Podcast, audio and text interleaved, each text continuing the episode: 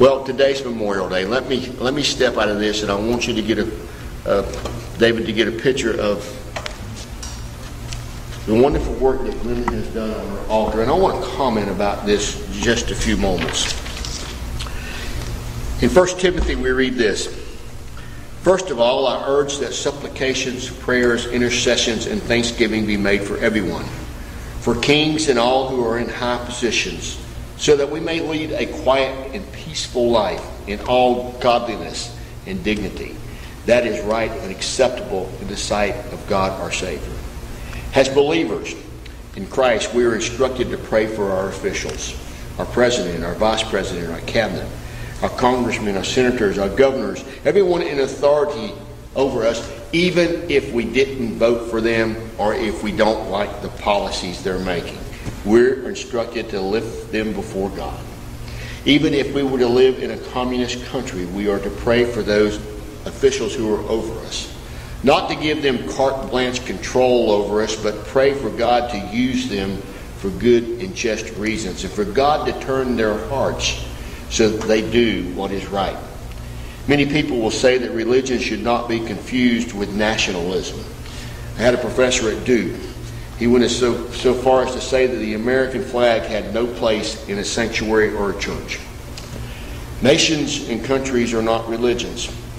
Linda has made a beautiful altar display for us, and I support her 100%, and I think it is gorgeous and very applicable for today. Um, but I remind us we should not mistake God for politics or religion. Yet, within Scripture, Psalm 33:12 says this: "Happy is the nation whose God is the Lord, the people whom He has chosen as a heritage." There are certain nations that lean more toward godly ways, if you will, than others. Communism was certainly a more inherently moral evil than democracy. We look around the world today in some of the radical Muslim religion countries, they're certainly not as friendly to uh, individual rights as democracies. God can and God will use officials to bring about needed change in nations that ignore his commands. And nations that do not live up to God's ways can suffer.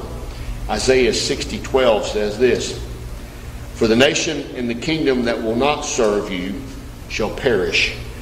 Those nations shall be utterly laid to waste." On Memorial Day, we remember the men and the women that made that ultimate sacrifice.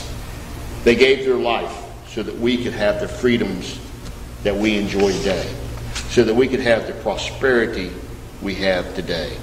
And this is the day in which we honor those who have made that military sacrifice. The altar says it. They sacrificed for the ideal of a free America where you could worship God the way you chose.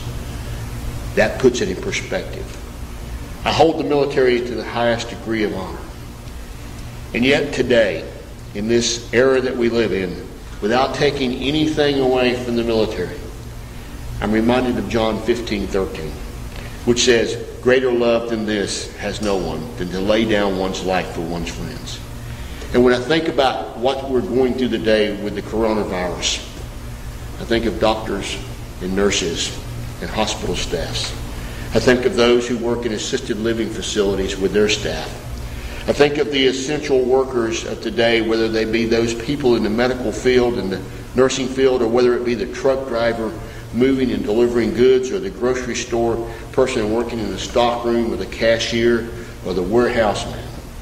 Or even the man that's standing out front, or the woman wiping the buggies down as we come in. They've taken risks. And today, just for this year also, I want to just kind of remember the sacrifices they make as they give us the life that we have. Join with me today as we pray for America, the world, and all those who have given over the years. Lord, we come to you this day and we thank you for this day. And as this is Memorial Day, God, we thank you for those men and women that have given the ultimate sacrifice so that we can enjoy the privilege we have today. So that we can be here in this church, so that we can be on the internet, so that we can praise God wherever we may be. Thank you for those freedoms that we have. For those who have given it all and for their families. Lift them up before you today, and we just ask today that you would just hold them close. Even today, let them know that they are not forgotten. Let them know that the things that they gave their life for are valued and appreciated and respected. And we certainly give them the honor they deserve.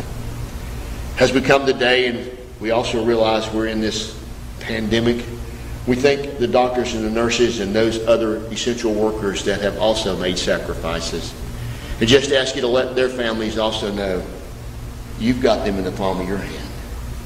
That that verse that I keep coming back to, that nothing, not even death, can separate us from the love of Christ Jesus, that wherever they are, they're with you this day, and we praise you for that.